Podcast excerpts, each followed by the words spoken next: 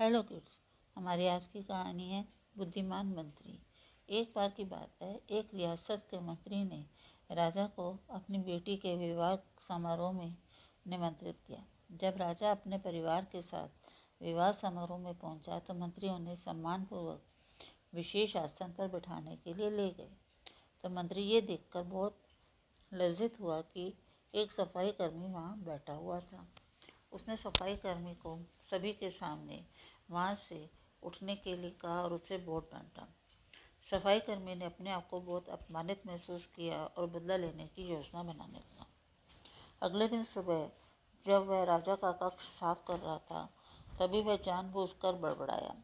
राजा, कितने नादान हैं। उन्हें ये पता ही नहीं है कि रानी और मंत्री के बीच क्या चल रहा है।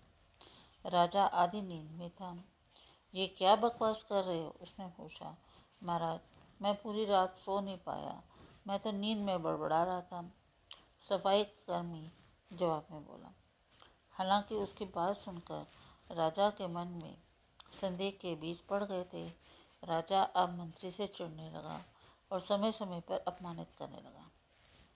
एक दिन तो उसने द्वारपालों से ये तक कह दिया कि वह मंत्री को महल में घुसने ही ना दें। मंत्री राजा के इस व्यवहार से बहुत हैरान था। लेकिन कुछ विचार करने के बाद उसे समझ में आ गया कि सफ़ाई कर्मी इसके लिए जिम्मेदार हो सकता है। मैंने उसका अपमान किया था और उसी का उसने बदला लिया। अब मुझे उसे दोबारा प्रसन्न करना होगा, तभी वह राजा की नज़र में मेरा सम्मान दोबारा दिलवा सकता है, मंत्री ने सोचा। एक दिन उसने सफ़ाई कर्मी को अपने घर पर भोजन पर आने का निमंत्रण दिया और कहा, मेरे दोस्त, मुझे क्षमा कर दो। मैंने तुम्हारा अपमान किया था। मुझे गलती का एहसास हो गया है। इन सुंदर कपड़ों को उपहार के रूप में ग्रहण करो।